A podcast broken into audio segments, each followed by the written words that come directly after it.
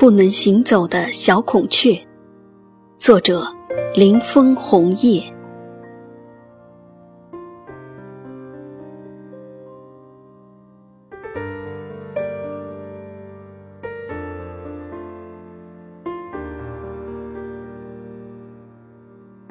这是一个真实的故事。上帝关了这孩子一道门。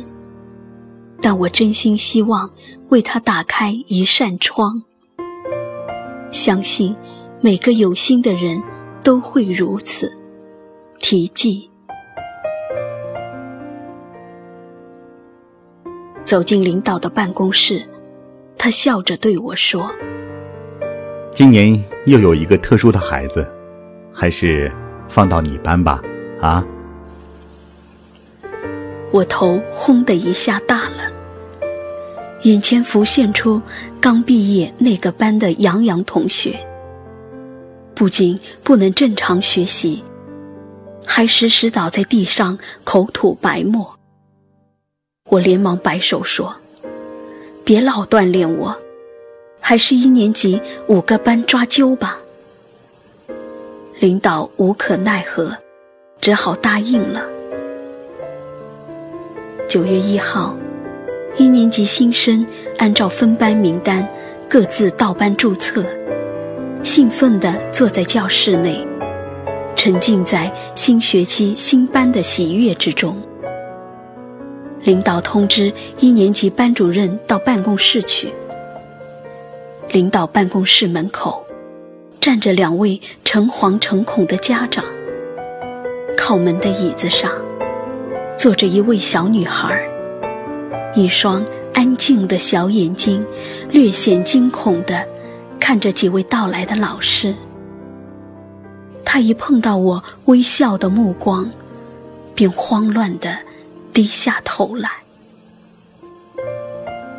这个小女孩真漂亮啊，我暗暗的想。领导微笑着说。老师们呀，今天辛苦了，但还有一件事儿，希望老师们能够支持。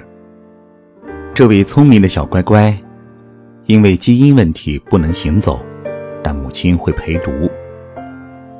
嗯，我们还是用分班的办法抓阄吧，好吗？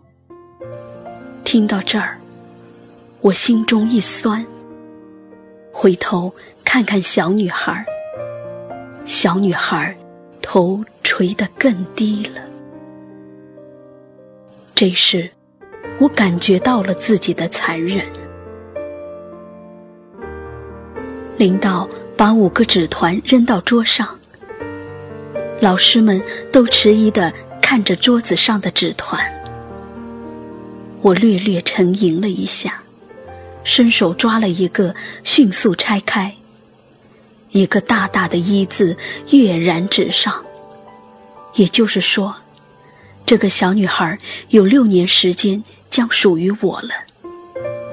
我有些沮丧，瞪了一眼领导，又怕再次挫伤孩子敏感的心，就回头对孩子父母说：“抱着孩子跟我倒班吧，和数学老师沟通一下。”以较快速度注册，我知道了这孩子的名字，小青。我把小青安排到进门的第一桌。为了让这群小鸟尽快安静下来，便让他们上台进行自我介绍。在掌声和笑声中，孩子们都大胆地上台介绍自己。突然，我发现自己出现一个失误。到了小青上台自我介绍，怎么办？我凝神想了一下，对，为了孩子尽快融入这个群体，就这么办。轮到小青时，我看到小青依然低着头，就指着小青对孩子们说。让这位乖乖最后介绍自己，其他乖乖还是按秩序进行，好不好？孩子们纷纷叫好。一会儿，其他孩子自我介绍完毕，我走到小青桌前，他有些慌乱地看着我，眼神却是漠然的。我微笑着说：“来，老师抱你上讲台吧。”小青连忙摇头。我不顾他的反对，抱着他站到讲台上。乖乖们，帮助别人快不快乐？快乐！孩子们大声回答：“你们是天使，有爱心的小天使。老师也是天使，有爱心的大天使。我们是一群可爱的天使。”所以要帮助有困难的小朋友，对不对啊？对。小青小朋友的腿不能行走，希望小天使和大天使一起帮助他，好不好？好。孩子们声音格外响亮。此时，我仿佛听到了一曲无与伦比的天籁之音。小青的眼中也闪过一丝亮光，随即又暗淡下去。一年级的拼音教学是难关，为了让孩子们轻松快乐的学习，我经常运用课件与电声教学，让孩子们在学中玩，玩中学。他们把能用电子笔教读当成了荣耀，纷纷抢着上台。在孩子们的快乐中，我发现了小青羡慕而失落的目光。那种酸楚的感觉又涌上了我的心头。当又一个孩子教读完后，我把目光移向了小青，小青触及到我的目光，立刻像一只受惊的小兔子，把头转向了窗外。我快步走到他面前，小青，玩不玩一次啊？小青转过头来看着我，连连摇头。我又一次抱起了他。走到了电子白板前，把电子笔交到他手中。小青默默地拿着电子笔，点着拼音字母的小喇叭。当一个个读音随着小青的指点发出来时，我看到他脸上浮现了一个浅浅的微笑。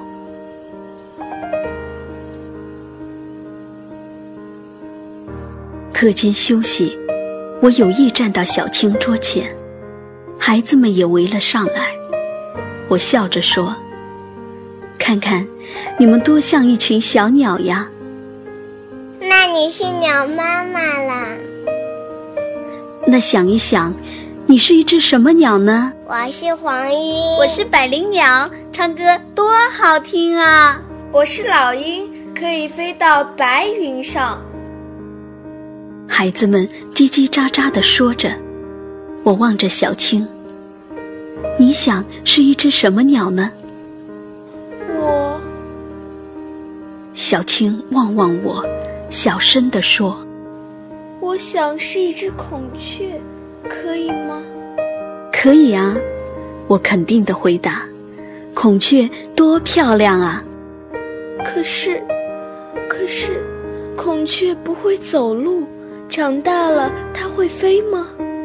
小青的眼睛里立刻蒙上了一层灰色。我拍拍他的肩，想了想，盯着他的眼睛，坚定地说：“孔雀开出七彩屏时最漂亮，展翅飞翔时是另一种漂亮。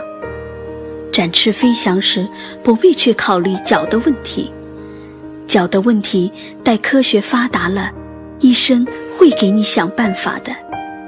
只要你这只美丽的小孔雀展开双翅，努力地飞，快乐地飞，说不定飞着飞着，飞着飞着，你就能走路了。我伸出双臂，做出飞的姿势，大声说：“就这么飞啊飞，飞啊飞！”孩子们也一边飞一边笑着，大声说：“飞呀飞，飞呀，青慢慢地伸出双臂，做出了飞翔姿势，稚嫩的脸上挂满了灿烂的笑容。朦胧中，我仿佛看到那扇希望之窗正缓缓打开，这只美丽的小孔雀慢慢展开双翅。向着窗外广阔的天地飞去。